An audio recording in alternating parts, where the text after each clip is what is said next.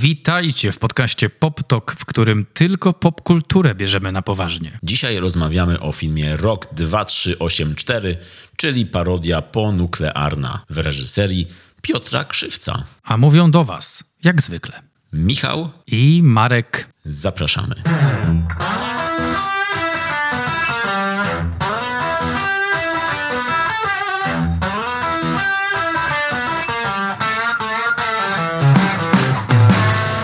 Jakieś żarty związane z e, rokiem 2384? Rok 2384 dzwoni i chce swoje apokalipsy z powrotem. Zaczynało się dobrze.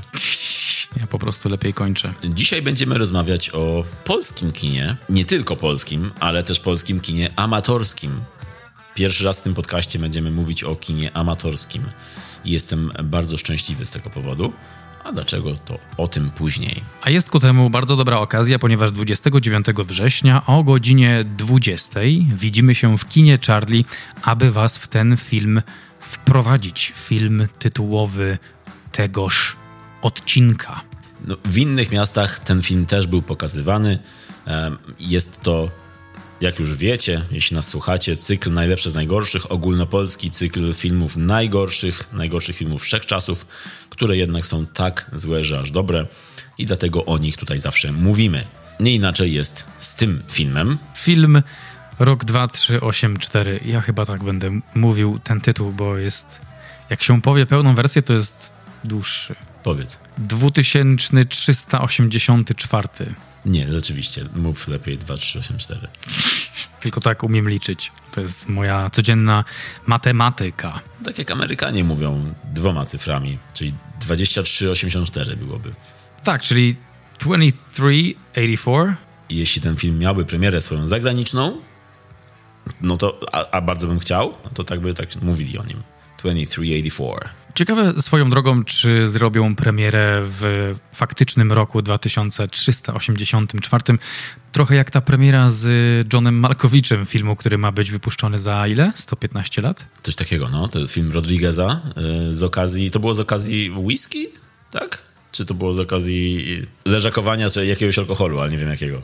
Wszystko może być z okazji whisky. Myślę, że jak nie ma okazji, to nawet też można. Ale tak, masz rację, chodziło o brandy chyba, która dojrzewa tyle, tyle lat. Tak, i dlatego ten film też dojrzewa teraz gdzieś w skarbcu ukryty. I film Piotra Krzywca, mam nadzieję, że tak jak powiedziałeś, będzie puszczony w roku 2384 w Białym Stoku, bo tylko Białystok zostanie na mapie świata wtedy już. Bardzo bym chciał to zobaczyć. To będzie taki. Wtedy będzie się nazywał Stary Stok. No to powiem ci, że wow, po pierwsze wow, a po drugie powiem ci, że muszę ci uświadomić, że nie zobaczysz tego, Marek, bo to będzie za 300 lat. Szkoda. Także I hate to break it to you. Ale nasze dzieci Wow.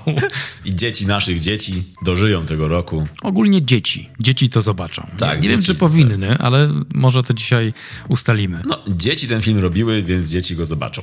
No może nie dzieci robiły, ale młodzież robiła ten film. Młodzież Tak, pełna jest- pasji. Tak, pełna pasji, dokładnie. Amatorzy, filmowcy amatorzy, a to jest bogaty temat. Marek, przecież my, my tutaj siedzimy, rozmawiamy o filmowcach amatorach, a przecież my też tak zaczynaliśmy. My też jesteśmy amatorami filmowców. No, amatorami w ogóle na różnych polach, ale na polu, Przede wszystkim na polu podcastu. na polu filmowym też. No i fajnie, że o tym mówisz, bo ty, Michale Millerze, jesteś również reżyserem filmów amatorskich, które osiągnęły coś w świecie filmu. Byłem, byłem, jestem na emeryturze już.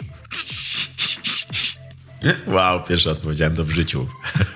I oczywiście nie wliczam tutaj naszych, naszych wspólnych projektów reklamowych chociażby.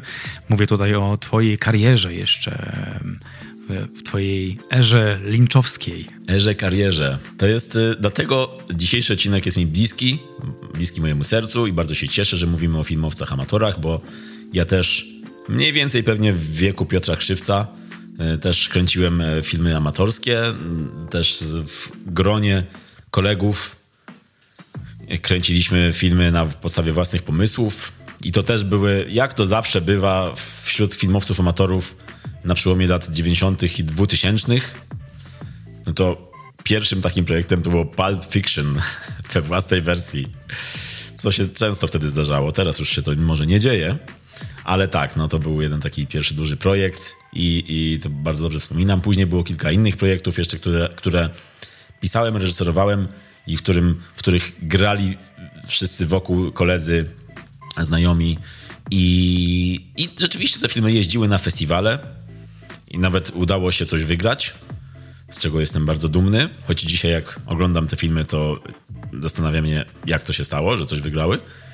Ale nawet później, kiedy my się poznaliśmy i my też nakręciliśmy razem parę rzeczy, no to to były bardzo dobre czasy i bardzo dobrze je wspominam.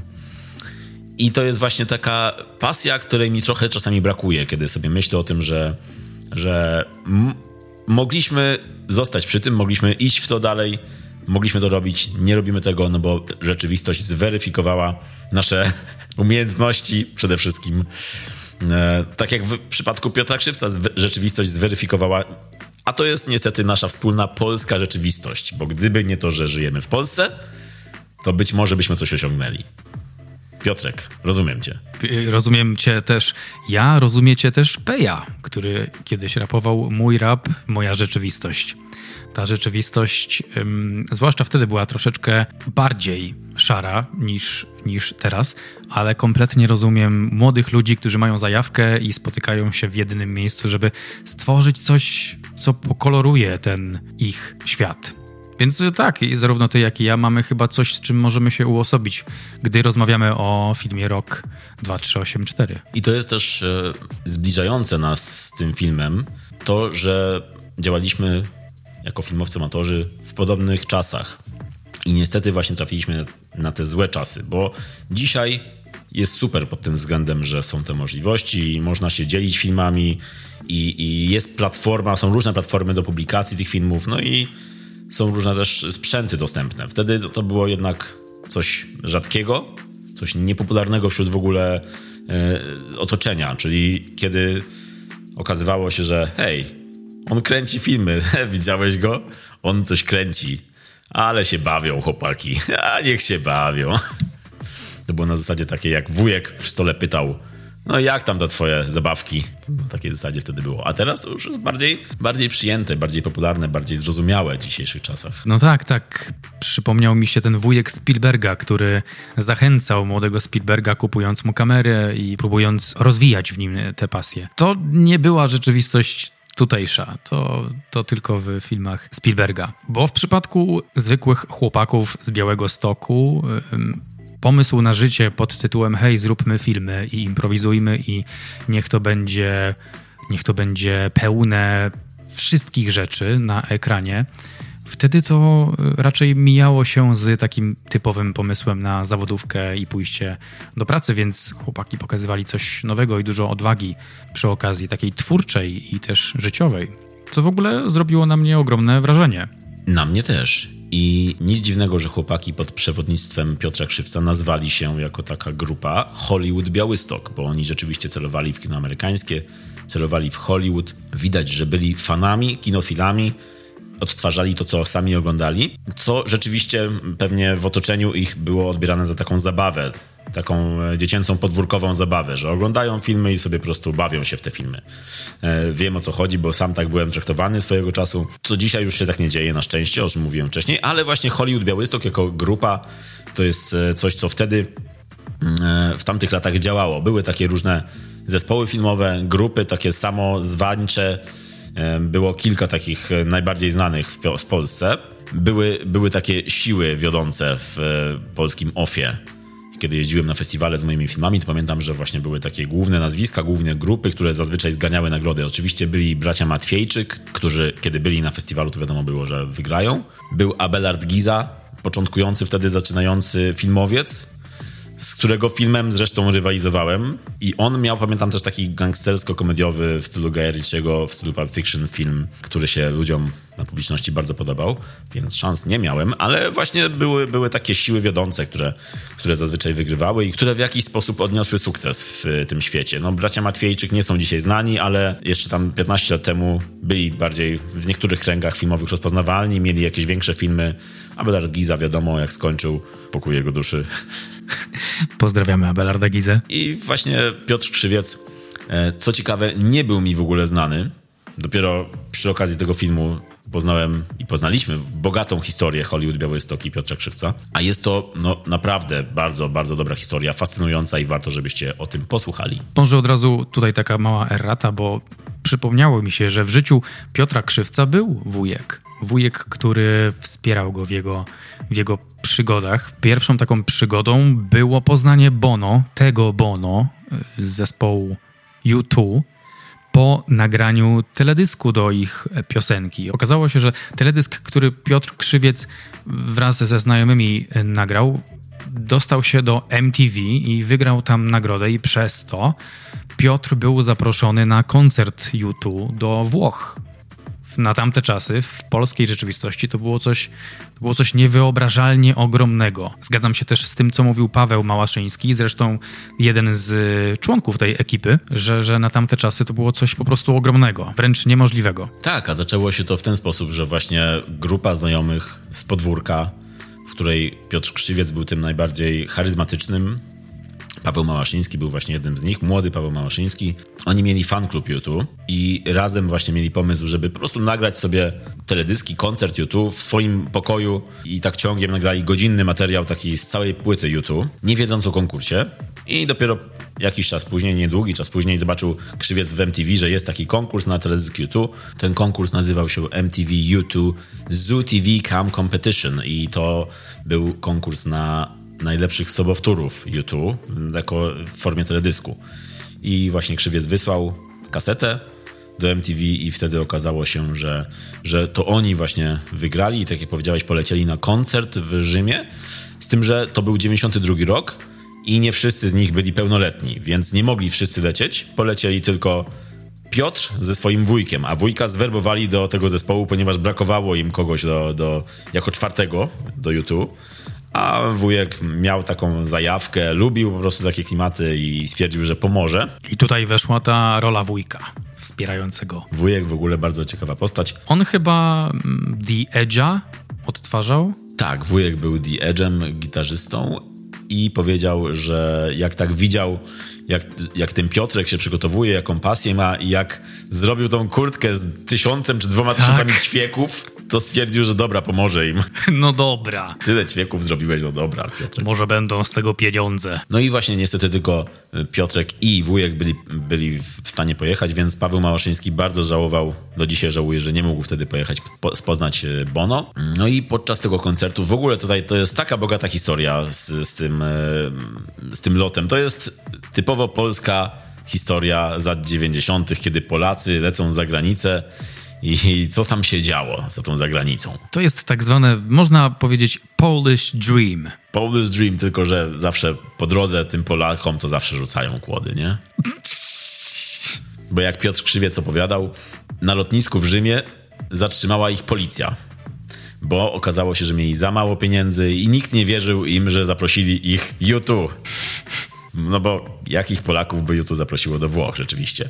I że to przy, przylecieli na zaproszenie MTV, także e, zabrali im paszporty. Mogli powiedzieć, że są hydraulikami, to by ich przepuścili. Tak, gdyby to była Francja, to by przeszło. Wink, wink w stronę polskiego hydraulika. I poprzedniego odcinka naszego. No i z tego, co opowiadają, z tego, co opowiadali, te historie, no to policja ich zatrzymała. Tam chyba posiedzieli trochę w, w areszcie w oczekiwaniu na potwierdzenie tej ich historii. E, no ale Włosi, włoska policja nie wierzyła im e, i chyba kiedy mieli już ich e, zaprowadzić do transportu powrotnego do Warszawy, do powrotnego samolotu, to oni tym policjantom uciekli, wyobraź sobie. Wow. Także typowo polska historia mówiłem. To dobrze działa na wiarygodność.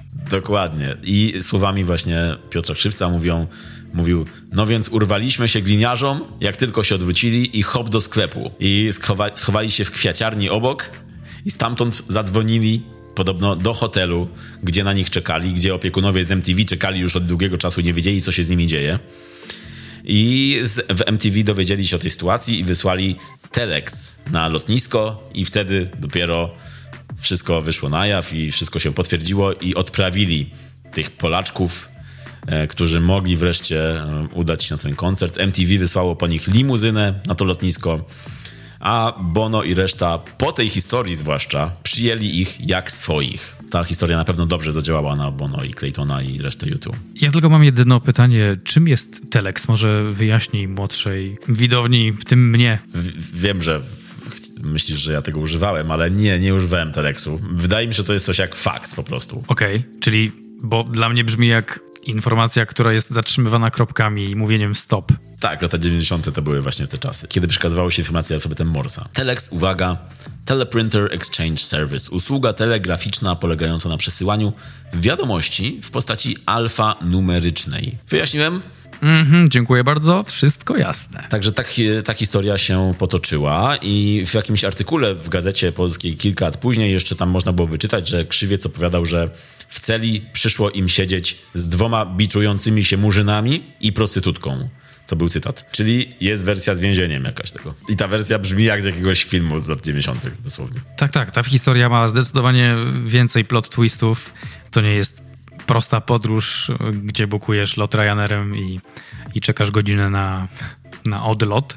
Tutaj się działo troszeczkę więcej. No to są lata 90. w pigułce po prostu w Polsce. It was the 90s. No i wtedy zaczęło się już ten American Dream dla nich, bo ten moment, y, nie dość, że oni pod skrzydłami MTV przyjechali do, spotkać się z, z zespołem YouTube. E, nagrywali nawet pytania jakieś dla, dla MTV, wywiady dla MTV. Ten materiał ze spotkania z nimi był puszczany na całym świecie w MTV.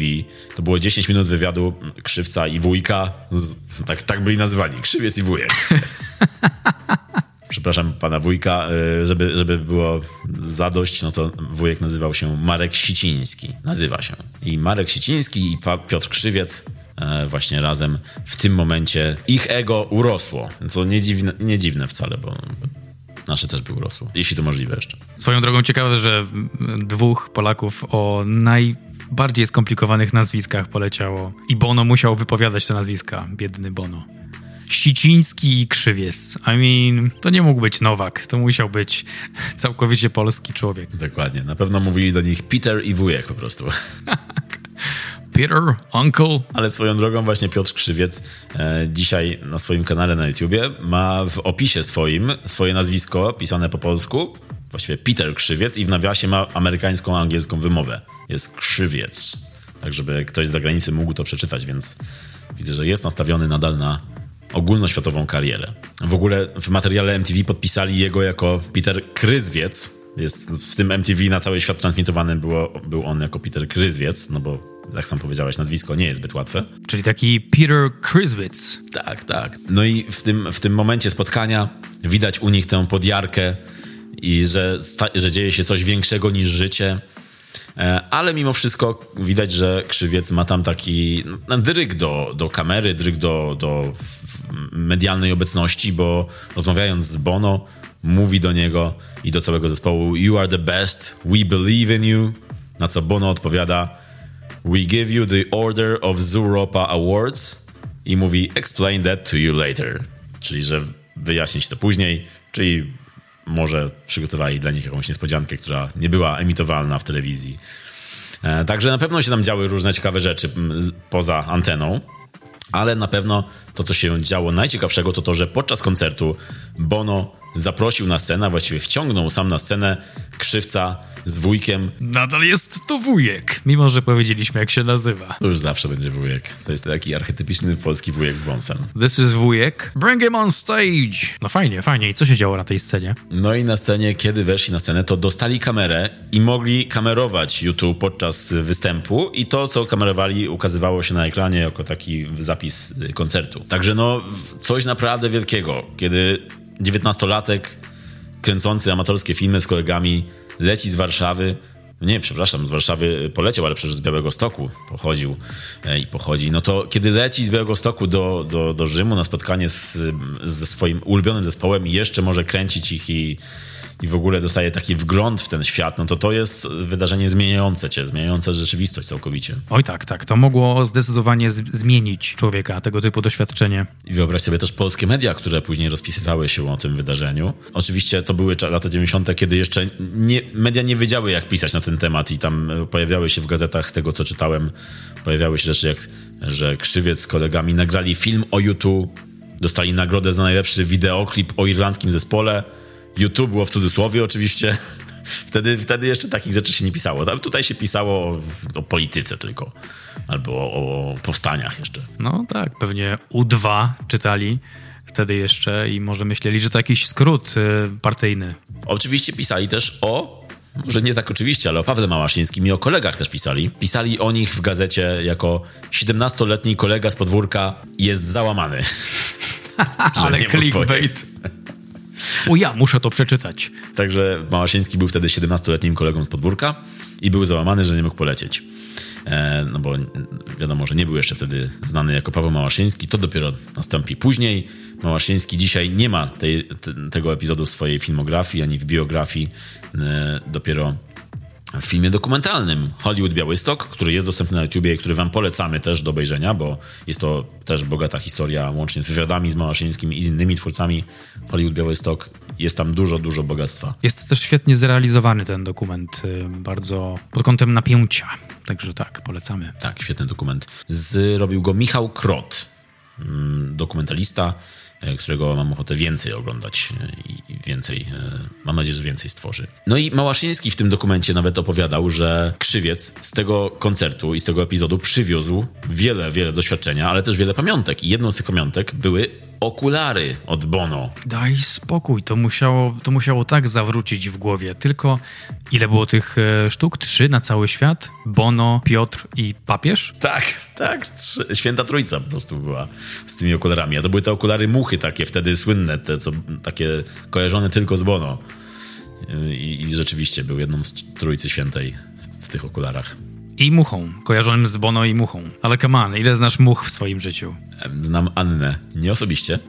Ten żart mnie przerósł.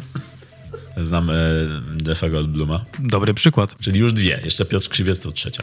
No i Bono czwarta. I papież. Wyobrażasz sobie papieża w tych okularach? No właśnie podobno miał te okulary, ale nie, nie pamiętam, żeby gdziekolwiek pojawił się Jan Paweł II w tych okularach, muchach od Bono. Musimy znaleźć ten materiał. Tej ziemi.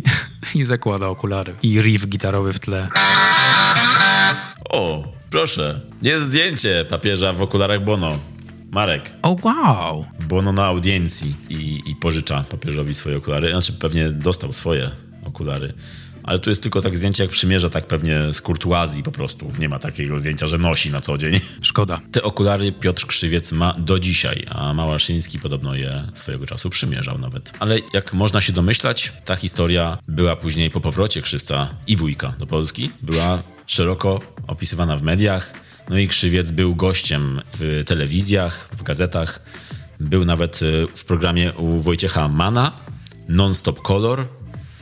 I on z wujkiem, przebrani jako Bono i The Edge, opowiadali o tym całym zajściu, o, o całej tej e, historii swojej. Krzywiec w swojej opowieści. E, widać, że po pierwsze widać, że jest bardzo podekscytowany tym, co się dzieje wokół niego, ale też widać, że jest właśnie obyty, że ma ten naturalny talent do opowiadania przed kamerą, bo nie zacina się, nie stresuje, nie widać tego po nim. No i to jak opowiada o tej historii, to jest też takie polskie success story, czyli mówi, opowiadał, że MTV do nich mówiło na miejscu, że byliście najlepsi z tym swoim teledyskiem. YouTube zostało zszokowane. Przyjeżdżajcie, hotele, samoloty, restauracje, modelki, to są jego słowa, że to czeka tutaj na nas. E, I, I opowiadając to, widać, że to jest e, coś właśnie większego niż życie w latach 90. No i też e, opowiada o tym, że Bono jest jakby jego idolem, ale też jest y, mu bliski ze względu na jego podejście, bo mówi, że jego podejście do życia, to, że Bono jest takim kuglarzem, to dla niego jest coś, co, w co on celuje.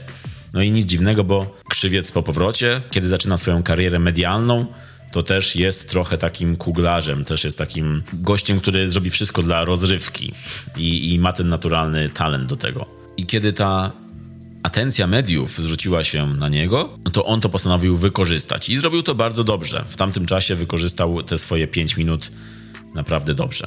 Właściwie niecały rok po powrocie mm, z koncertu YouTube z Rzymu, y, Krzywiec mówi, że kilka miesięcy później wpadł na pomysł filmu, sam napisał scenariusz, zebrał pieniądze ze swoimi kolegami, e, przeznaczyli całą nagrodę z tego konkursu z YouTube, czyli tysiąc dolarów, żeby stworzyć coś, co nazwali właśnie Hollywood Białystok, czyli taki klub filmowy, można by to powiedzieć, wtedy to były amatorskie kluby filmowe, tylko że tutaj to było na większą skalę. W wywiadach podkreślał często w tamtym czasie, że dla nich jest to sposób na życie, bo w Białym Stoku nie ma gdzie pójść, kulturalnie się zabawić i nie dostać nożem w plecy. To jest jego cytat. Ale też z drugiej strony mówi, mówił, że większość ludzi nazywa to błazenadą. No i wtedy, kiedy zaczął Hollywood Białystok, no to od tego momentu już się potoczyło to success story. Wtedy też mniej więcej pojawił się klub Projektor, czyli miejsce spotkań z całą ekipą, w której również był Paweł Małaszyński. No i e, tak, tak właśnie dzielili się tą pasją do filmu, do tworzenia, do bycia kreatywnym. Pamiętam, jak Paweł Małaszyński wypowiadał się na ten temat, że to było naprawdę duże coś. Jak, jak wtedy zaczynali działać te filmy fabularne w latach 90., pełnometrażowe to było duże wydarzenie, niespotykane wręcz. No i w, oglądając niektóre z tych filmów, jaka tam jest przecież skala, co tam się dzieje na, na tym ekranie, jest mnóstwo rekwizytów.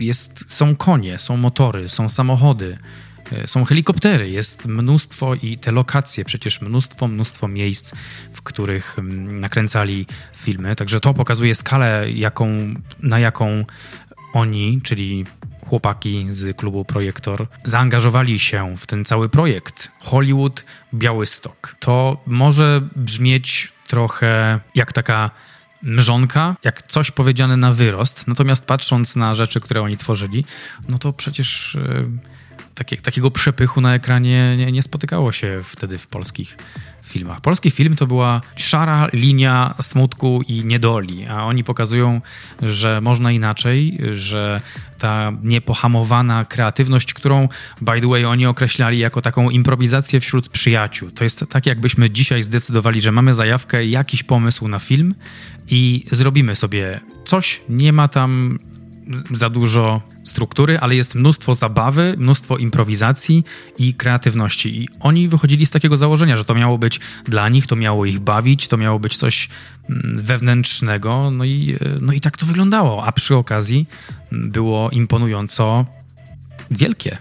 That's what she said. No, e, kiedy mówisz kino amatorskie, zwłaszcza w tamtych czasach, kiedy mówiło się kino amatorskie, no to na pewno nie przychodziło do głowy to, co oni wtedy robili bo rzeczywiście zestawienie słów Hollywood Białystok jest zabawne, jest takie ironiczne, ale też dobrze oddaje to, w co oni celowali, bo tak, jak powiedziałeś, oni te pieniądze, które wygrali, przeznaczyli na, na to, żeby to, co robią przed ekranem, żeby wyglądało imponująco. Oni właśnie wynajęli helikoptery, konie, lokacje, wszystko robili sami i zaczęli w 1994 roku filmem Farsa Kosmiczna, który jest tu na jest stronie Piotra Krzywca opisany jako reportaż i nie mogłem znaleźć nic o tym filmie, ani tego filmu samego nie mogłem znaleźć, ale jest napisane, że dostał trzecią nagrodę na Biennale filmu nieprofesjonalnego w Wołowie oraz wyróżnienie na Okwa w 1995 roku, festiwalu filmów amatorskich w Koinie i w tym samym roku 1994 e, pojawił się pierwszy duży film Krzywca i Hollywood Białystok, czyli Krwawa Rozgrywka. Film fabularny, film, który też dostał nagrody e, i który kręcili w Białym Stoku jako film akcji, film sensacyjny, e, właściwie takie historical fiction, bo u Piotra Krzywca często przewija się motyw historical fiction. Tam jest historia mieszana z science fiction. Trochę tak mi się skojarzyło z Tarantino, który bierze temat historycznie, uwaga, autentyczny i wprowadza jakąś swoją wariację. Jeszcze mi się przypomniało, że oni przecież jako pierwsi w kraju stworzyli muzykę. Była komponowana muzyka do ich filmu. Kompozytorem był Jarosław Papaj, który żyje i też wypowiadał się na ten temat, także po raz kolejny, duża, duża skala, coś niespotykanego. Czemu my o tym wcześniej nie wiedzieliśmy? Czemu to nie jest w Panteonie? Tak, to były pierwsze e, takie rzeczy, jeśli chodzi o kino amatorskie, bo rzeczywiście kino amatorskie korzystało z jakichś utworów, a tutaj oni postanowili iść na całość i wszystko miało być tak jak w porządnym hollywoodzkim filmie. Zygmunt Heiser. Ząg. E, ale to powiedziałeś o Tarantino i rzeczywiście ten film Krwawa rozgrywka jest pod tym względem podobna do chociażby właśnie mm, tych fabuł Tarantino, e, ponieważ to się dzieje, mm, kiedy Trzecia Rzesza upada, koniec II wojny światowej, tylko że tutaj, kiedy Trzecia Rzesza upada, to wróg przybywa z kosmosu i walczy w Białym Stoku. A tam jest niezła walka, bo tam jest Hitler kontra Łysogłowy. Wow. I podczas tej sceny walki z Hitlerem, która jest długa i skomplikowana jak na kino amatorskie tym bardziej, no tam w tle jest często używana muzyka, tutaj już nie oryginalna, ale muzyka z jakichś filmów a, i seriali. Bo, bo Krzywiec też miał to do siebie, że brał z różnych miejsc, z różnych e, filmów e, swoje, swoje mm, pomysły. I na przykład jest muzyka z serialu Robin z Sherwood, kiedy oni walczą, to tak jak w tamtym serialu Robin Hood walczył, e, no to, to ta sama muzyka jest tutaj pożyczona. I to jest 94 rok, film, w którym są krew, i gor, i flaki i Paweł Małaszyński z wąsikiem i długimi włosami. Paweł Małaszyński z wąsikiem i długimi włosami, który oczyszcza kosmos z mentów różnego rodzaju a w tle muzyka z Gwiezdnych Wojen, kiedy on to robi. Tymże wąsem. I włosami. No i, i ten film Krwawa Rozgrywka to było właśnie początki tej, tej, tej grupy Hollywood Białystok. Film, którym e, wybili się jakby w tych swoich kręgach amatorskich, bo dostał film nagrody na festiwalach kina amatorskiego, ale też był to początek takiego showmana, krzywca showmana, bo on premiery swoich filmów, z tych premier robił wielkie wydarzenia, robił wielkie show, i te premiery nazywały się nie tylko premiery, ale to było show właśnie nazwane na plakatach towarzyszące premierze filmu. I właśnie podczas premiery Krwawej Rozgrywki tutaj już wtedy wiedzieli, że chcą, z, żeby uwaga była skierowana na nich. I podczas premiery byli e, aktorzy w strojach SS z czaszkami, były motory na scenie. Oni to, chciałem powiedzieć, oni to robili show. To nie jest to, co my na prelekcji w kinie Charlie. Zaprośmy Piotra Krzywca z Hollywood Białystok na prelekcję do, do kina Charlie, proszę. Bardzo chętnie. Bo ja tylko jeszcze powiem, że jeszcze nie robimy takiego show. I podczas tej premiery zresztą było też ich własne rozdanie Oscarów. I tam podczas tego rozdania Oscarów swojego pierwszego Oscara w życiu dostał właśnie Paweł Małaszyński. Jest, jest nagranie z tego, kiedy Paweł Małaszyński otrzymuje Oscara.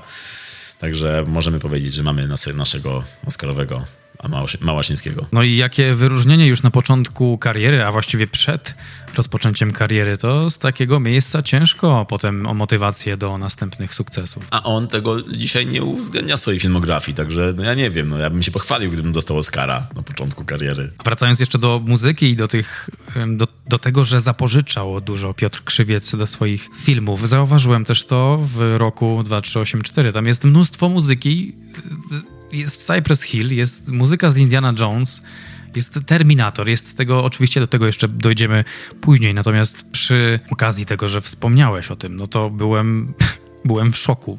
Możemy nawet przejść do filmu Rok 2384 w tym momencie, jak już o tym mówisz, bo w kolejności chronologicznej to ten film jest właśnie następny, bo to jest rok 95, zaraz kiedy Krwawa Rozgrywka miała swoją premierę, kiedy wygrała kilka nagród na festiwalach, no to od razu zajęli się następnym swoim filmem fabularnym. No i rzeczywiście, rok 2384, ta muzyka bardzo wystaje czasami w tych scenach i też swoją drogą dlatego się lepiej ten film ogląda, bo kiedy słyszysz Insane in the Membrane...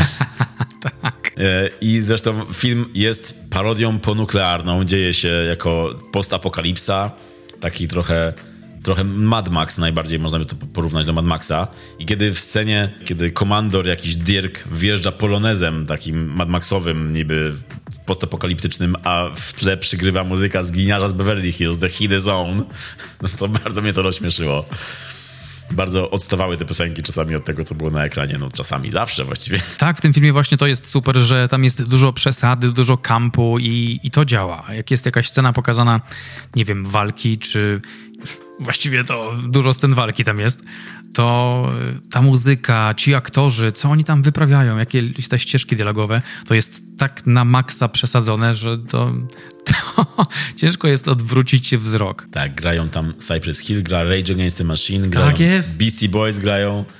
E, no i nawet e, nawet piosenka I like to move it, move it, zanim została rozsławiona przez Madagaskar. Before it was cool. To jest, to jest niesamowite rzeczywiście, jak to usłyszałem.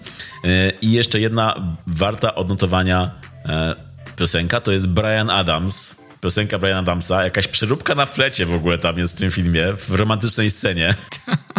I w tej romantycznej scenie jest która zaczyna się od właśnie Briana Adamsa. Później śpiewają Zatańcz ze mną, a później, kiedy wiadomo, gdzie ta scena zmierza, jest piosenka I Want Your Sex George'a Michaela. Także bardzo bezpośrednie to jest. Po prostu. Wszystko. I want, you know what I want. A w tym czasie tutaj muszę powiedzieć, dialog jest taki. Sylwia, zakochałem się w tobie od pierwszego wejrzenia. Działaś na mnie jak narkotyk. I wtedy brzoskwinią i alkoholem oblewają się. I w tym czasie Piotr Krzywiec, który gra właśnie tego Lovelasa, mówi oblewany alkoholem i brzoskwiniami mówi uuu, kocham to. I to jest bardzo zabawna scena, bardzo, mm, bardzo.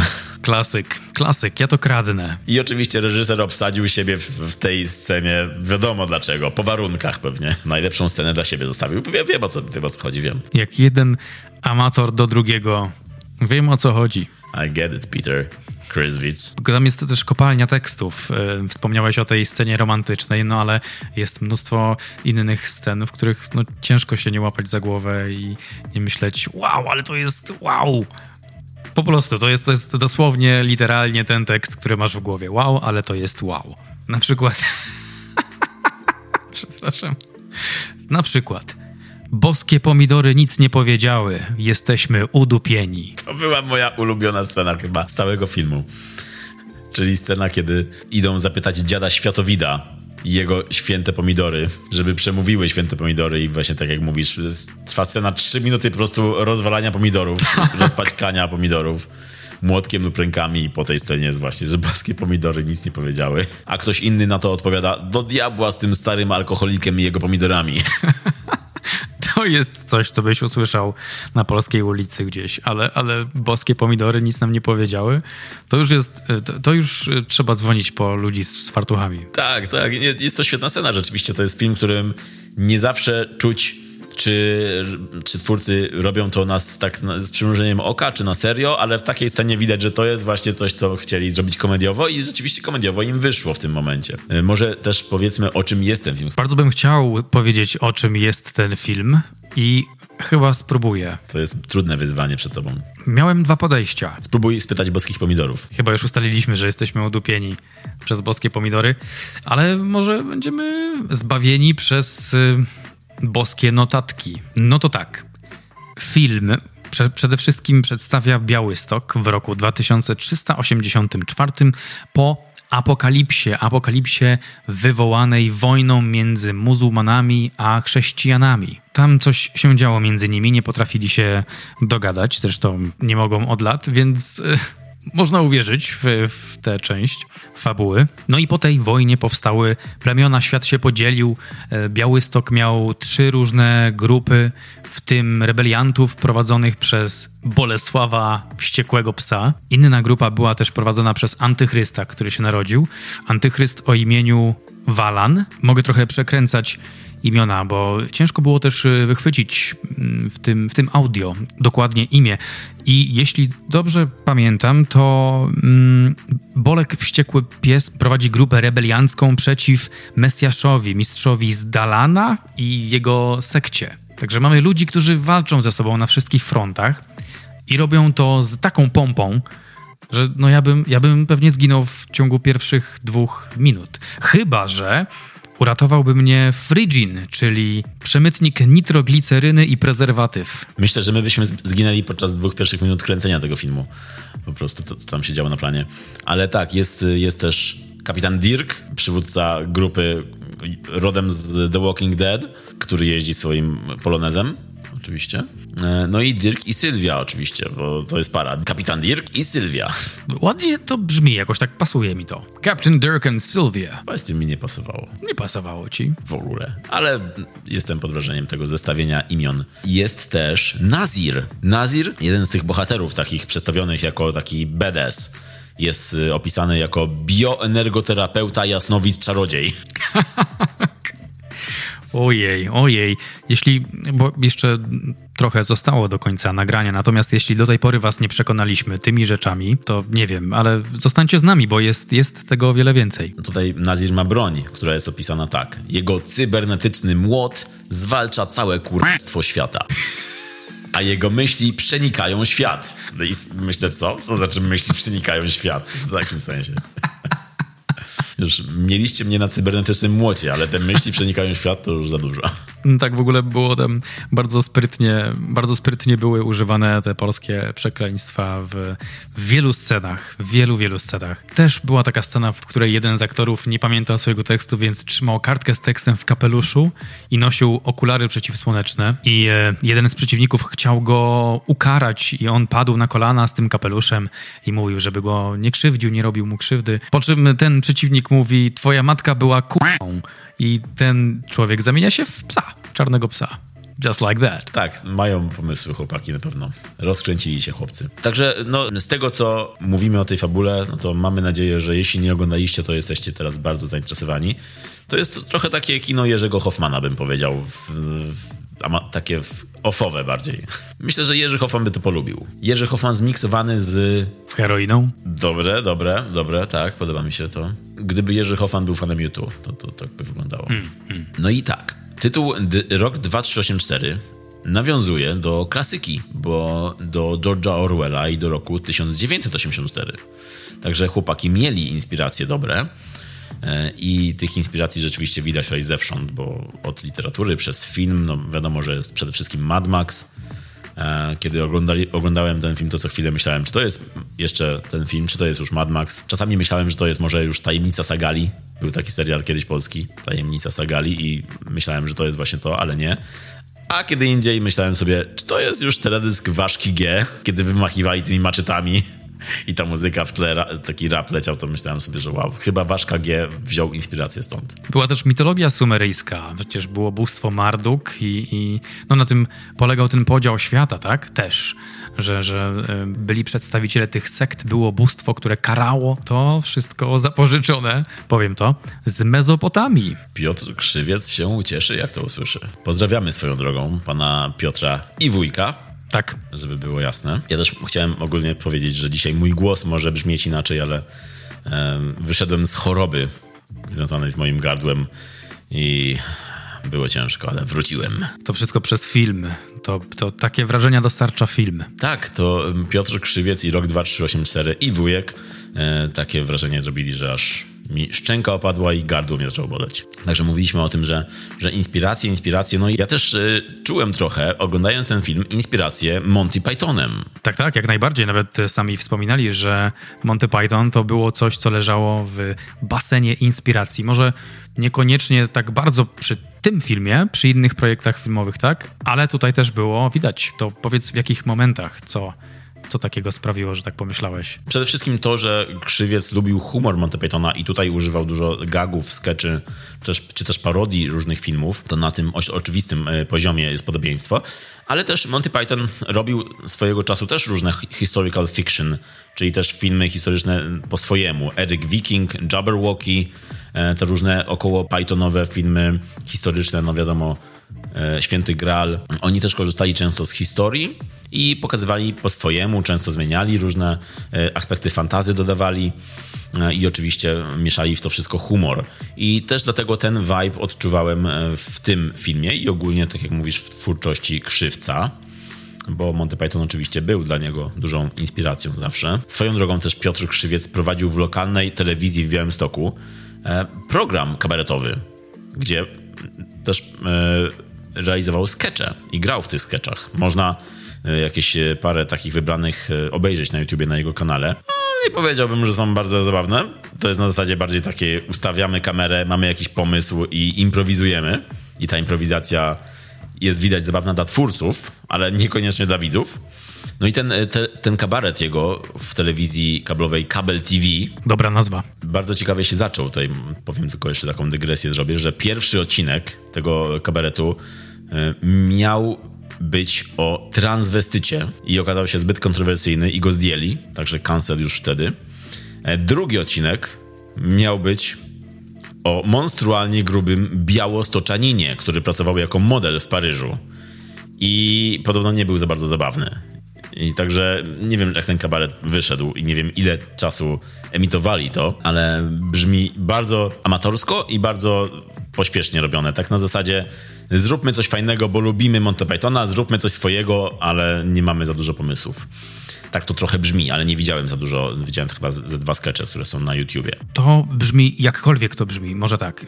To i tak trzeba oddać ogromny poziom kreatywności w w, tych przedsięwzięciach. No wyobraź sobie takiego człowieka, który wchodzi w niepohamowany obszar kreatywności u siebie i, i tworzy takie pomysły, dobre czy złe. No tutaj trzeba naprawdę oddać Piotrowi odwagę i ten poziom kreatywności. Powtarzam to często, natomiast uważam, że jest to całkiem ważne i rozumiem, czemu on mógł być kancelowany, bo tego cancelingu doświadczał chyba z różnych stron, bo też i chyba on był nauczycielem języka angielskiego i uczelnia podziękowała mu za nagość. I do tego, że tak powiem, incydentu doszło w momencie premiery filmu Rok 2384, podczas której było show, jak to przy filmach pana Krzywca. Pojawiły się kobiety, które były roznegliżowane, no i to oburzyło lokalne władze i, i, no i pracodawców. Także to było, again, dużo odwagi, dużo eksperymentowania. Na to wszystko żaden z nas, Polaków, w latach 90. nie był gotowy.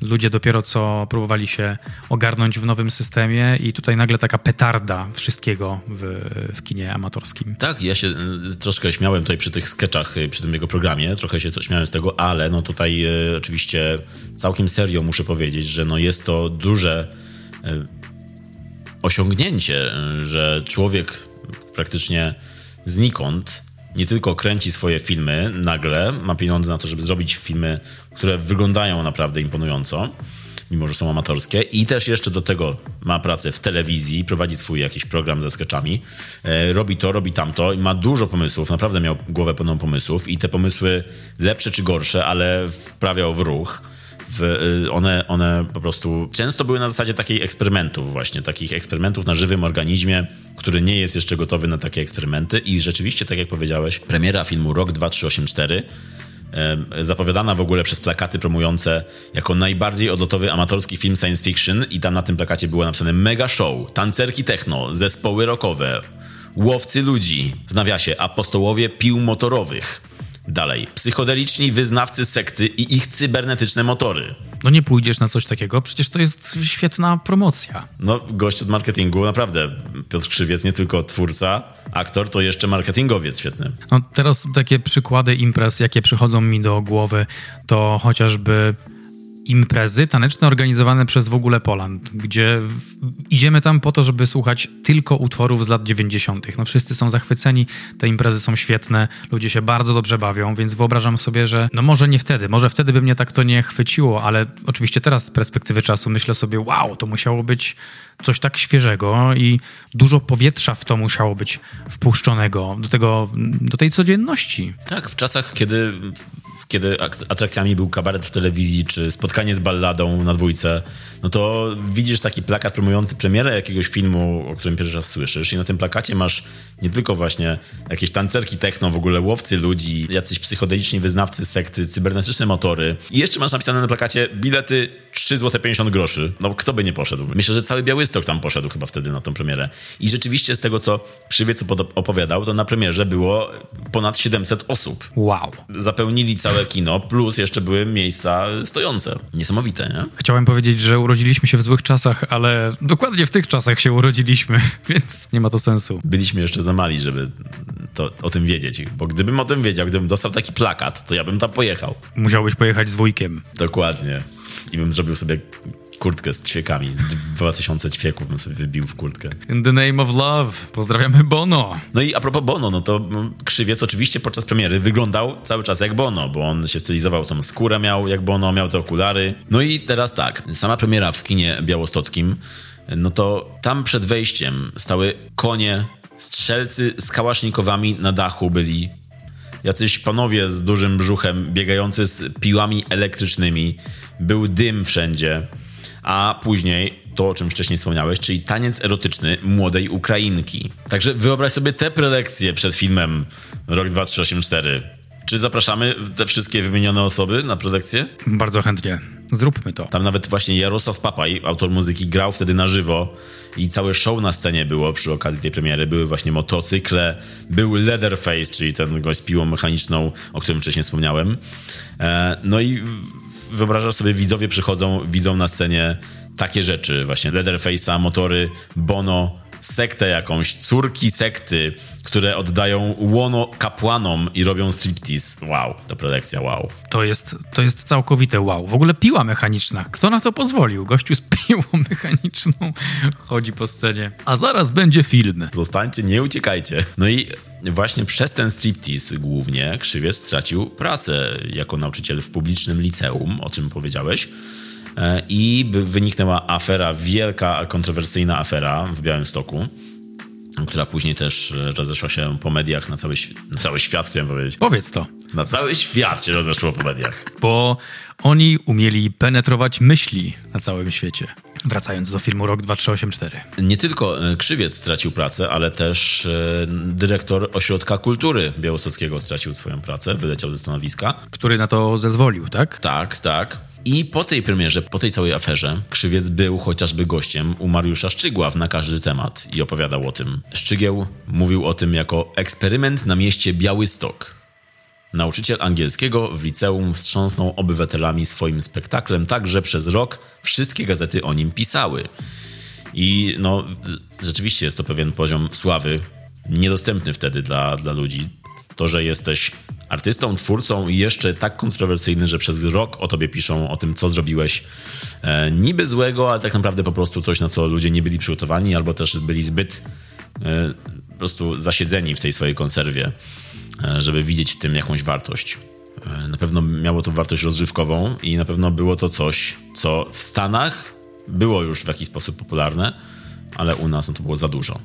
Krzywiec mówił wtedy, że aferę tę można porównać do eksplozji bomby nuklearnej w Białymstoku. A gazety pisały o tym tak, że podzielił Białystok na tych, którzy uważają go za niespełno rozumu i tych, którzy marzą, żeby zagrać w jego filmie. Dobry podział. Czyli zadziałało w pewien sposób też na, na dobrze dla niego. 5 minut sławy rozciągnęło się do 10 minut sławy. Nawet w jednej z gazet był e, nagłówek taki: feralne pośladki. Tak, tak. I w artykule był cytat o tym, że dziennikarz pisał. Spektakl się nie spodobał, bo to, bo to i tamto oczywiście było, ale i tutaj cytat. Wszystkich porwał rozmach i wdzięki Kati, której pośladki stały się ozdobą późniejszych relacji z imprezy. Czyli niby jest kontrowersyjnie, niby niefajnie, ale jednak dziennikarz musiał poświęcić pośladkom Kati trochę uwagi. Całą kolumnę. I zdjęcie. No, później Krzywiec oczywiście próbował się tłumaczyć też trochę na różne sposoby. Mówił, że w założeniu to miało ostrzegać młodych ludzi przed mnożącymi się sektami co wydaje mi się trochę naciąganym e, uzasadnieniem tego show. Przed mnożącymi się sektami w Białym Stoku? Na świecie. Na świecie, w Światostoku. No i przez tą aferę też pozwał dyrektora e, tej szkoły, która go zwolniła do sądu. Niestety przegrał, ale żeby było szczęśliwe zakończenie, zatrudnili go później w szkole prywatnej, której dyrektor powiedział, że popiera to, co zrobił i że jak dla niego to jest git. Chyba dokładnie tak to powiedział. Myślę, że bardzo dobrze właśnie dla Piotra i dla ludzi, którzy mają odwagę wprowadzać coś nowego, bo dzięki temu powstaje jakieś nowe terytorium, na które ludzie boją się wchodzić czasem, a przez to, że powstają tacy artyści lub no, wizjonerzy, myśliciele, którzy realizują swoje wizje, większa ilość osób jest też eksponowana na nowe pomysły i w ten sposób według mnie powstaje też pewnego rodzaju rozwój. Tak, no jest to pewien rodzaj fermentu rzeczywiście, który dużo zmienił pewnie w mieście Białystok i też w e, życiach tych twórców. No ale tak, już wracając do samego filmu. Tak, wykonaliśmy dosyć spory zakręt naokoło tego pola, na którym był kręcony film i teraz już zajeżdżamy z powrotem. Ale był to potrzebny zakręt, bo jednak rzeczywiście jest to ważna historia przy omawianiu tego tytułu. No ale sam film Rok 2384, no to to, że to był amatorski film pełnometrażowy, to już samo to było osiągnięciem, bo wtedy jednak amatorskie filmy były kojarzone z krótkimi filmami, 10-15 minut, pół godziny maksimum, a tu był jednak pełen metraż, ponad godzina. I oprócz tego to był rzeczywiście no, film epicki w pewien sposób.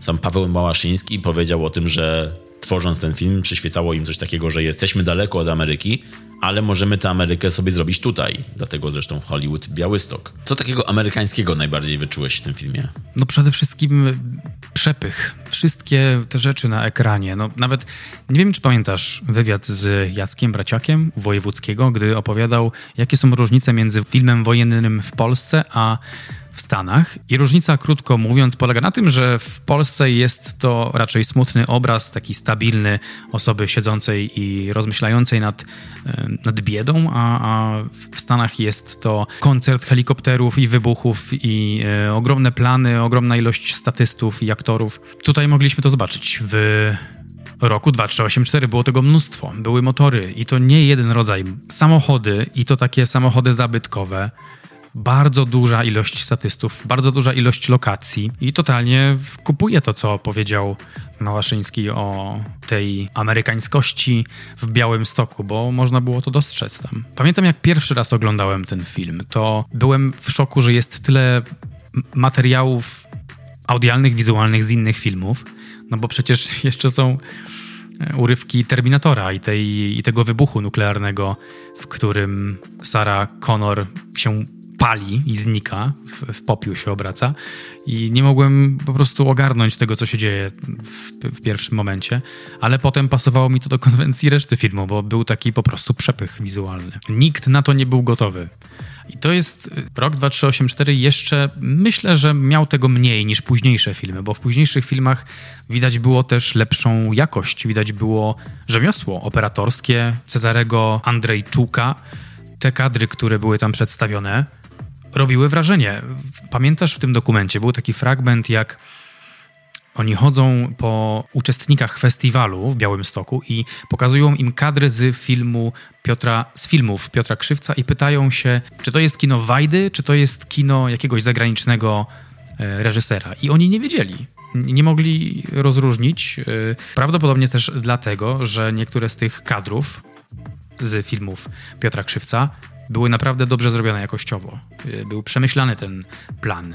Tak, tutaj jest y, bardzo dużo rzeczy wrzucone w ten film i widać, że niektórych rzeczy się jeszcze uczą, ale niektóre rzeczy nawet jak na tą pierwszą dużą produkcję amatorską, no właściwie drugą, bo krwawa rozgrywka była pierwsza, ale jak na taką pierwszą z takim rozmachem, no to dużo rzeczy im tu wyszło, mimo tego, że mieli małe środki, musieli robić wszystko sami, no i jednak mieli ograniczoną ilość ludzi też, mm, bo ci statyści się tam cały czas powtarzają w tle, no to dużo rzeczy tutaj wygląda nieźle, jak na te warunki, dodaję oczywiście.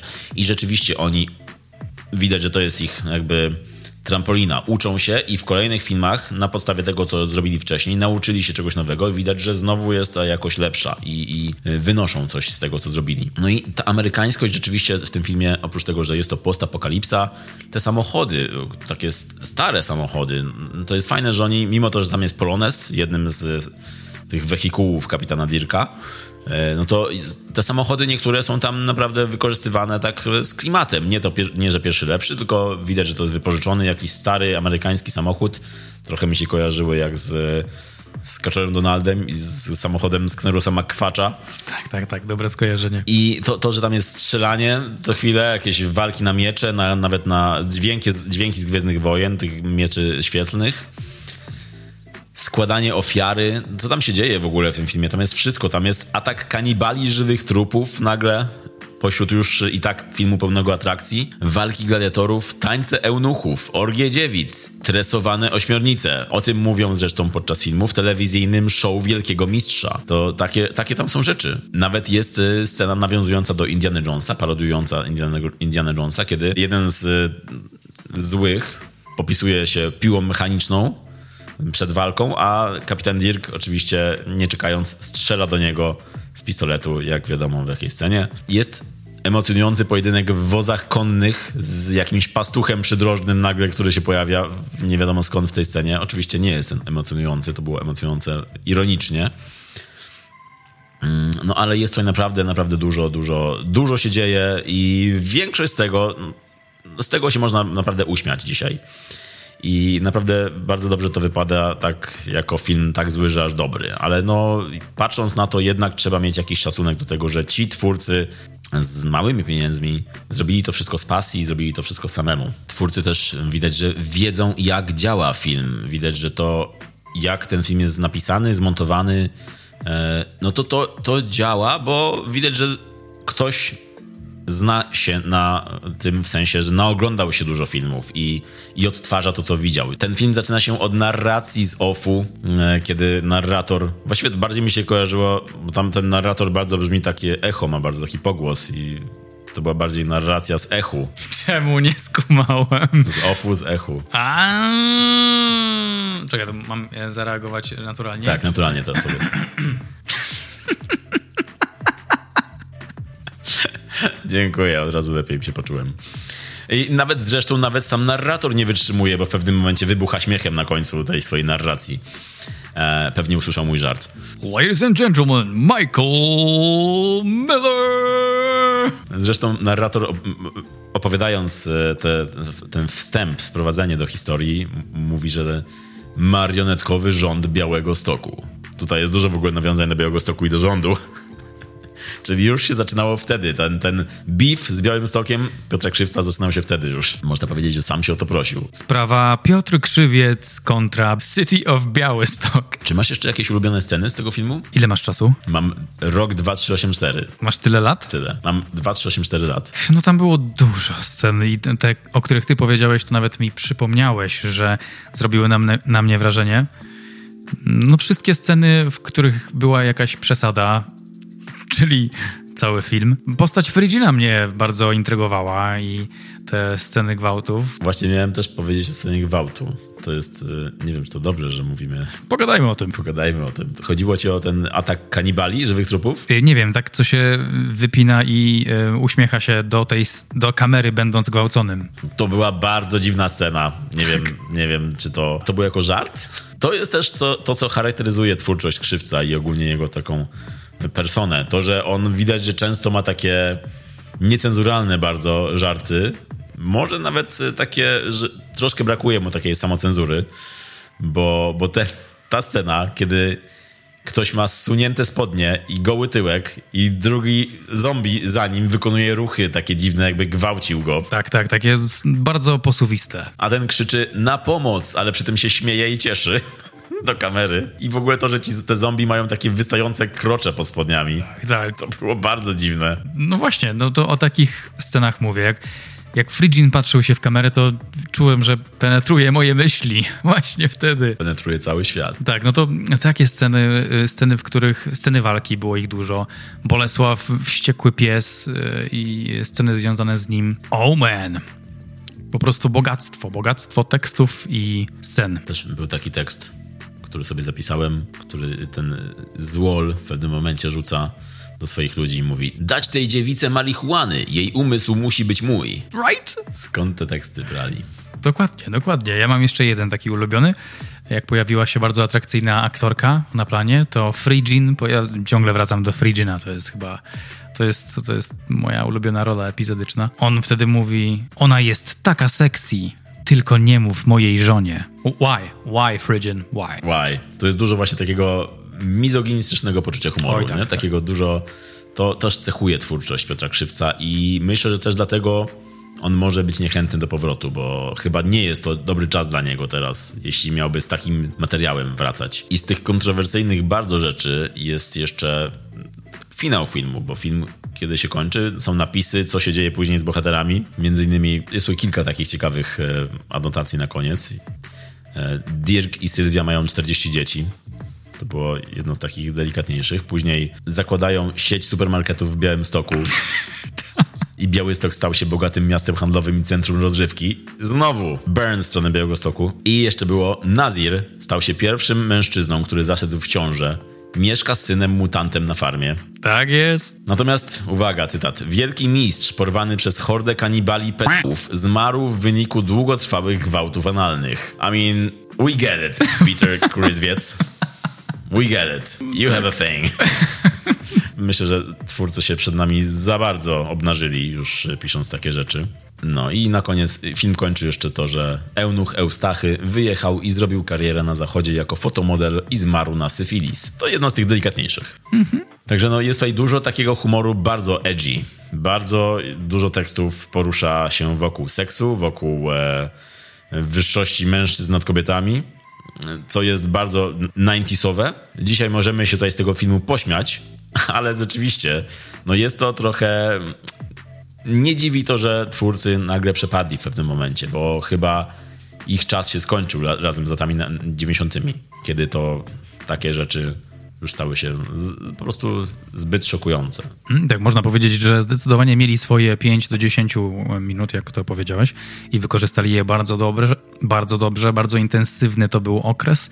Natomiast w tych czasach mogłoby być to w przedbiegach skancelowane. Tak, no bo, bo Krzywiec i Hollywood Białystok zniknęli w latach 2000 już z radaru, ale zanim to się stało, po premierze filmu Rok 2384, jeszcze powstało e, parę tytułów, dokładnie dwa. E, w 1998 roku powstał film Czerwona Rewolucja.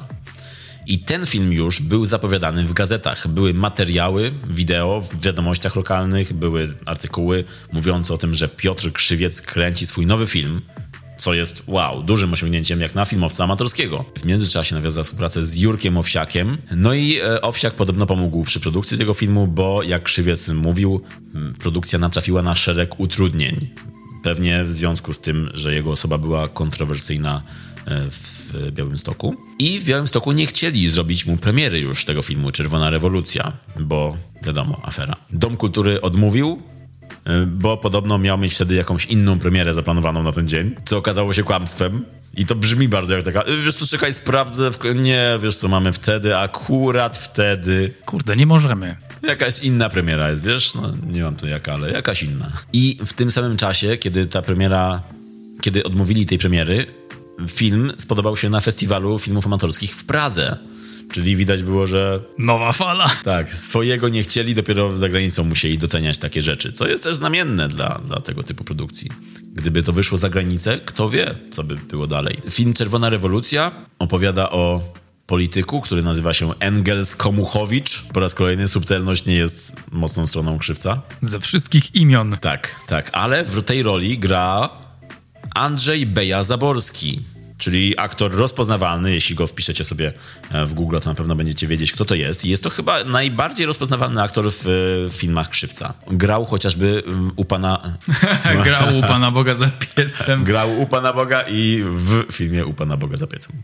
Jako ten e, komendant taki. On gra tutaj kandydata na prezydenta i który robi najgorsze możliwe rzeczy, ale ma poparcie, bo obiecuje ludziom pieniądze i mieszkania. I teraz Skądś to znamy? Hmm, nie mam pomysłu żadnego. Trochę można powiedzieć, że krzywiec już wybiegł w przyszłość i, i przewidział niektóre rzeczy, ale myślę, że wtedy też się takie rzeczy działy po prostu. Także w filmie jest gore, są odcinane głowy, jest hotel dla homoseksualistów, w którym ludzie wyglądają jak Freddie Mercury i mówią rzeczy jak chcę ci ubić łapką śmietankę. Po raz kolejny subtelność nie jest i nie była nigdy mocną stroną. W tym samym hotelu żuje się też prezerwatywy, bo takie rzeczy się dzieją oczywiście na świecie. Bo to ma taką funkcję relaksującą.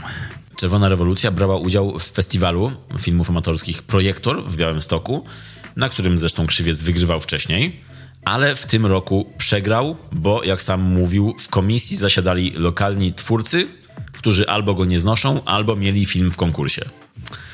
No, jest to jakieś uzasadnienie. Nie wiem, czy to była prawda, czy po prostu był troszkę obrażony na to, że przegrał. Ale rzeczywiście był w komisji wtedy Wojciech Koronkiewicz, e, autor takiego filmu z 96 roku, filmu amatorskiego Fikcyjne pulpety. I oczywiście... Super tytuł. Tak, oczywiście to, co powiedziałem na początku tego odcinka, lata 90., czas, kiedy każdy robił swoją wersję Pulp Fiction. I to była białostocka wersja amatorska Pulp Fiction, przeniesienie filmu Tarantino do realiów Białego Stoku. Tak jakby trochę jeden do jeden. I Krzywiec zagrał tą rolę. I nawet za bardzo jeden do jeden, bo ta scena w restauracji, w której mierzyli broń do klientów i chcieli, no w filmie Pulp Fiction, chcieli okraść Samuela L. Jacksona e, i, i mieli, ten, mieli tą długą wymianę przy portfelu z napisem Bad Motherfucker. No to w restauracji białostockiej, jak zaczęli mierzyć bronią w klientów, których nie uprzedzili wcześniej, że będą kręcić film, to niektórzy tam prawie zeszli ze strachu. To się nazywa guerrilla filmmaking taki. To jest na, kolejny pomysł na naszą następną prelekcję. Także Koronkiewicz, autor właśnie tego filmu, był wtedy w komisji przyznającej nagrody, a podobno z Krzywcem się nie lubili, bo się kiedyś pokłócili i dlatego Krzywiec nie wygrał swoim filmem. Chociaż rzeczywiście, jak widziałem fragmenty Czerwonej Rewolucji, to jest to rzeczywiście kolejny film, którym widać już mm, postępy w jakości i widać, że te sceny są coraz lepiej zrobione. Nadal jest to kino amatorskie.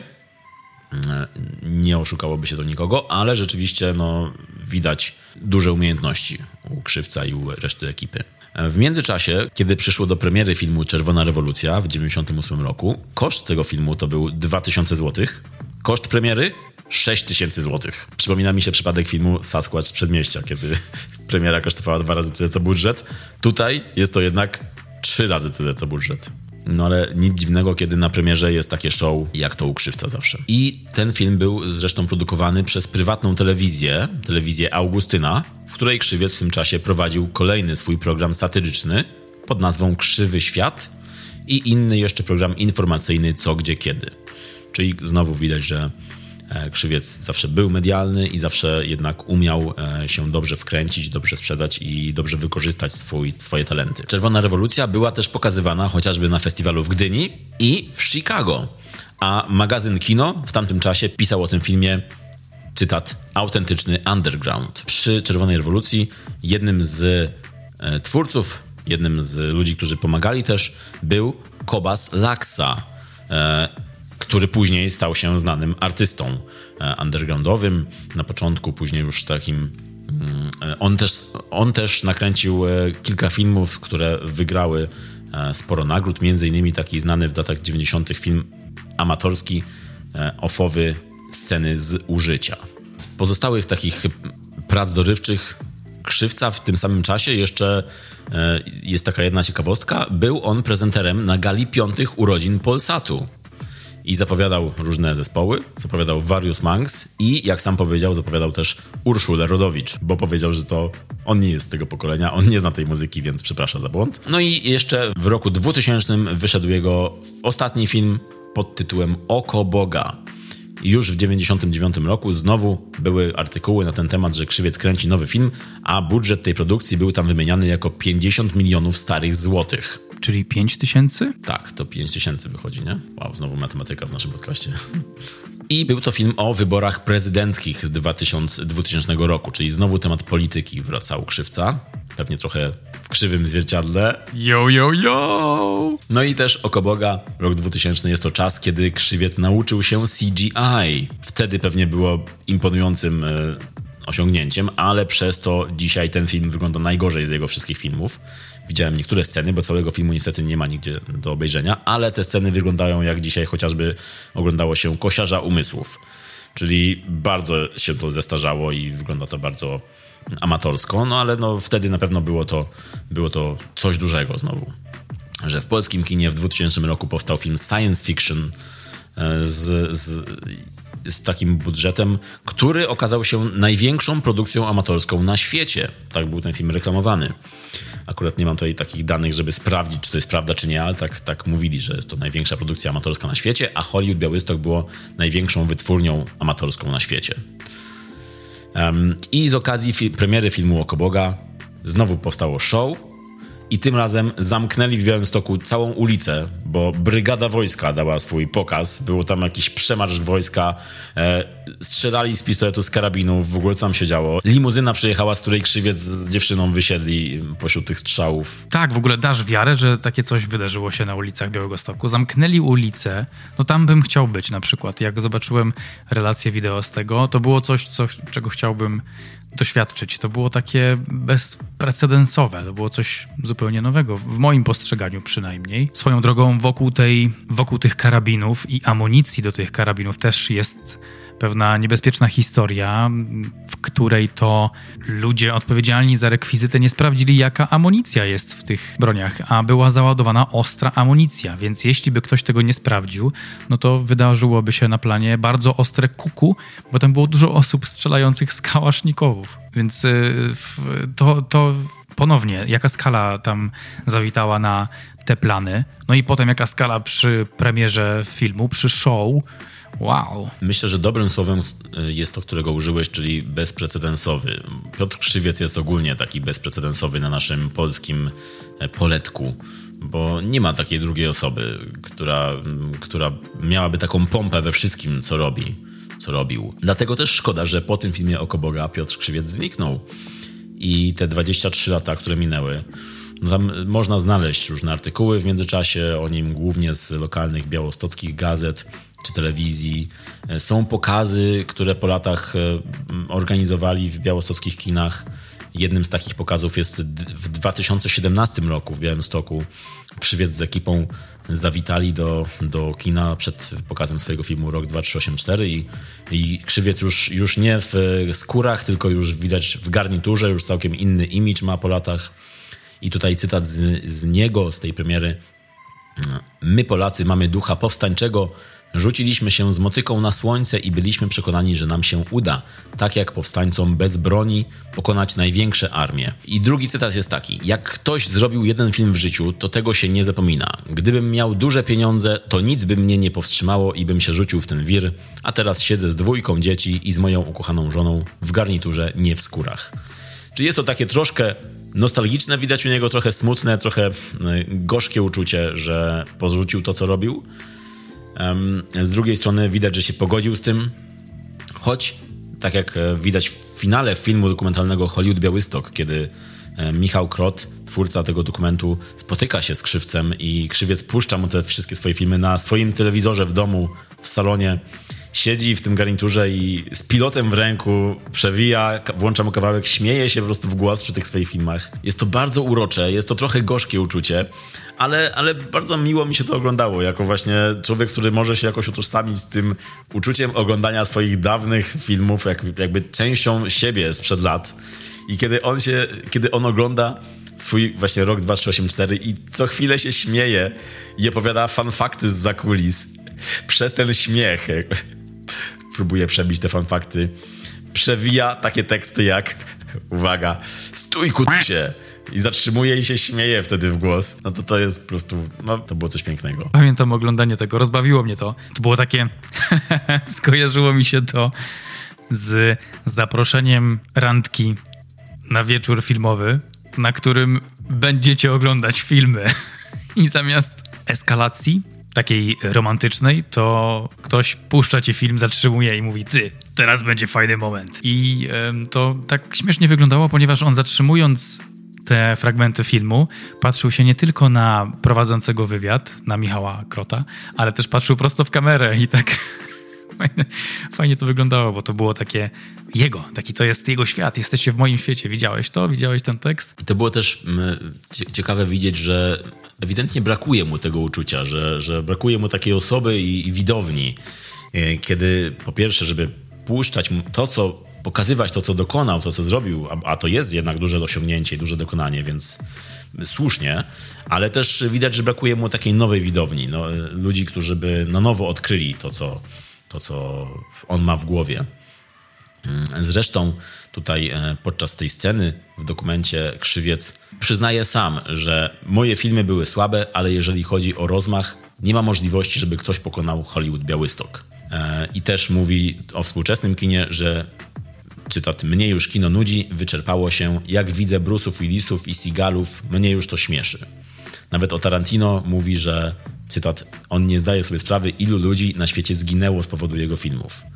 Więc y, widać trochę to rozgoryczenie, widać trochę złamane marzenia, które zmieniły się w coś takiego, że ma trochę dosyć tego świata. I też jego cytat kolejny o tym świecie jest taki: Tylko silni ludzie mogą przetrwać w show biznesie, tam góruje próżność. Czyli trochę się przejechał. No widać w nim trochę takie zakopane marzenia, coś, że mógłby wykorzystać, ale trochę tak jakby chciał powiedzieć, że nie tęskni za tym, ale jednak troszkę w nim pewnie siedzi tych myśli związanych z tęsknotą, no bo jednak ogromny, ogromny sukces tak wcześnie i bezprecedensowy, także słodko-gorzkie odczucia możemy mieć oglądając ten wywiad. Film Hollywood Białystok, dokument, kończy się też ich spotkaniem po latach tej, tej całej ekipy, co jest pięknym momentem, wzruszającym to, że wszyscy Krzywiec i ekipa i też Paweł Mamaszyński spotykają się po latach, wspominają, opowiadają. Widać naprawdę u nich na twarzach to, tą radość, którą czerpią z tego spotkania. Te odkopane pokłady emocji, które wtedy odczuwali. No i oczywiście, jak to polska historia, spotykają się razem i piją oczywiście tam, więc to musiało... I jest wujek. Jest wujek w kapeluszu e, kowbojskim e, w roli e, wujka w kapeluszu, nie tego wujka wujka, tylko w głównej postaci, no to oczywiście Piotr Krzywiec, kapelusik kowbojski, wódeczka jak najbardziej. Powiem szczerze, chlipanko było, jak oglądałem e, to spotkanie. U nas też trochę chlipanko, bo już czas na... Popsumowanko! No to chłopaki, ja tam z wami mentalnie stoję i wznoszę toast za film Rok 2384, za to doświadczenie które mi przyszło celebrować. Rok 2384 lub białostocki Mad Max i Frigin handlujący prezerwatywami i nitrogliceryną. To jest moja propozycja tytułu. Approved. Ja się cieszę, że takie filmy istnieją i jak już to wielokrotnie mówiłem, jestem pod ogromnym wrażeniem tej niepohamowanej kreatywności. To było super. Kreatywność ta miała miejsce w czasach, w których nie mogło być takiej możliwości, bo wtedy jedyny kolor, jaki mógł barwić naszą rzeczywistość, to był szary, ewentualnie barwy Orwo. Tutaj widać e, więcej barw, widać szaleństwo nieprzerwanej improwizacji wśród przyjaciół, co miało być takim wewnętrznym doświadczeniem budzącym uśmiech e, na twarzy po latach odkręcenia podczas oglądania. E, każdy z nas, kto tworzył coś, czy to filmy, czy muzykę, czy coś amatorskiego, coś od początku, mniej więcej wie, jak wygląda realizacja takich form. Śmiech i zabawa to właściwie główne motywy. Tak sobie myślałem, że oprócz tego, że dla nas jest to taki cudowny kamp dzisiaj, no to jeszcze uważam, że taki John Waters by się nie powstydził, jakby takie coś zobaczył czyli no, król kampu, można powiedzieć. Jak przypomnę sobie jego niektóre filmy, no to tak jakościowo na podobnym poziomie były. A tutaj mamy taki rodzimy Hollywood białostocki, do którego e, zachęcam, aby wrócić. Ja zobaczyłem raz i potem wróciłem drugi raz i polecam.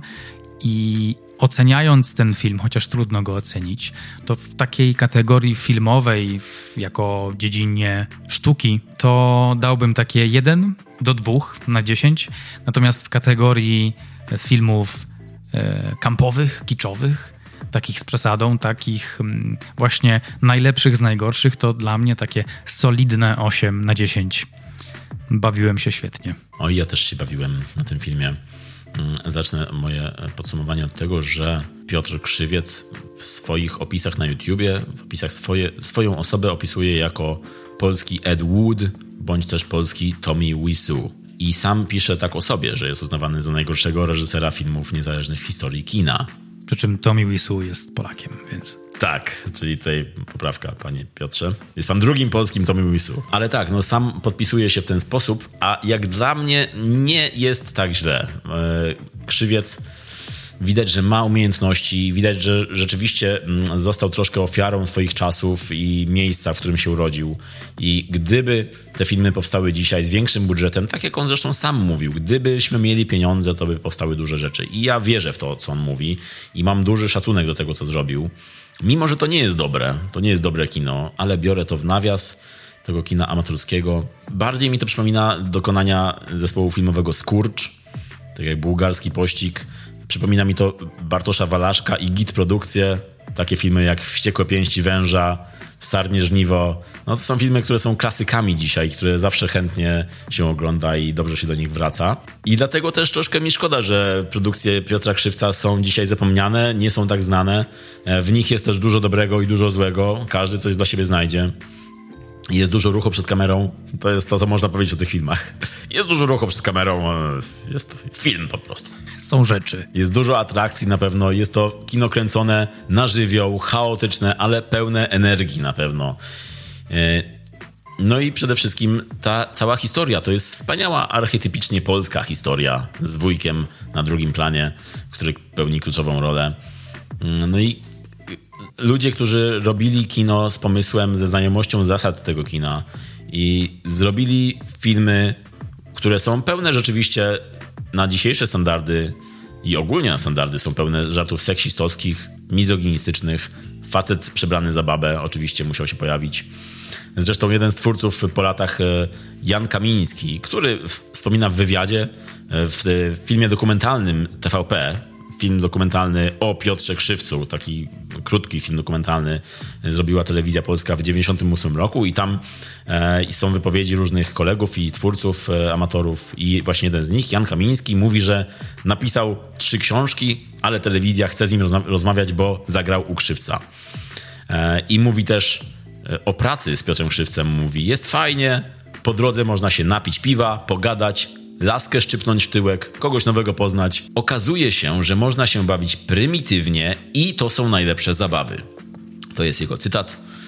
E, także znowu widać w tych cytatach tą 90sowość e, twórczości, którą uprawiali. E, a inny kolega, mówiąc o krzywcu, być może trafił w to, co było sednem e, końca jego kariery, czyli cytat. Problemem jest to, że Piotrek nie chce przejść na kolejny etap, nie chce iść do szkoły filmowej, siedzi w środowisku, które już przerósł. Być może Białystok jest dla niego za mały. I to prawda, Białystok był dla niego za mały. Nawet myślę, że Polska była dla niego za mała. Jeśli chodzi o rok 2384, no to jak dla mnie jest to film taki, który jest bliski mojemu sercu. Nie jest to film dobry, o czym już mówiłem. Taka siódemka dla mnie z serduszkiem i pozdrowieniami dla pana Piotra Krzywca. I na koniec taki jeszcze jeden cytat Jurka Owsiaka, który powiedział: Dbajmy o ludzi, którzy mają takiego świra w głowie. Bardzo dobry cytat, zgadzam się z tym w pełni i zgadzam się z Twoim podsumowankiem pop sumowankiem, przepraszam bardzo. A ja z twoim, Marek. Chętnie bym zobaczył dzieła Piotra Krzywca, jeśli y, nie zdecydowałby się zakończyć pewnego filmowego etapu w swoim życiu. Kto wie, może jeszcze kiedyś coś zobaczymy. Ale zachęcamy Was do sprawdzenia dzieł Piotra Krzywca na jego kanale na YouTubie. Zachęcamy do obejrzenia dokumentu Hollywood Białystok, który jest też na YouTubie w całości do obejrzenia. No i zachęcamy Was do pójścia na rok 2384 w kinie w cyklu najlepsze z najgorszych, a ja jestem za tym, żeby zrobić z jego filmów cały maraton najlepszych z najgorszych. Popieram, popieram to bardzo. Let's do it. Ale musi być wtedy wujek z nami. Wujek obowiązkowo, albo, albo z wujkiem, albo w ogóle. To może być w ogóle drukowane na zaproszeniach na wesele. I wy też słuchajcie, jeśli macie taką możliwość tego podcastu z wujkiem, wiadomo, że z nimi zawsze jest zabawniej. A od nas na dzisiaj to już wszystko. Dziękujemy bardzo, że słuchaliście, że zostaliście z nami. Dziękujemy i zachęcamy Was do obserwowania, do lajkowania, do śledzenia, bo wkładamy w to dużo energii. Robimy duży research. Tak jak dzisiaj widzieliście, to był długi temat, ale mamy nadzieję, że go jakoś ogarnęliśmy i Wam się podobało. Także dawajcie wszystkim znajomym znać o PopToku. Tak jest. Jest to ogromna motywacja dla nas, by tworzyć kolejne nagrania dla Was. A dzisiaj mówili do Was Michał Miller i Marek Szczepański. Do zobaczenia, usłyszenia w następnym. Cześć.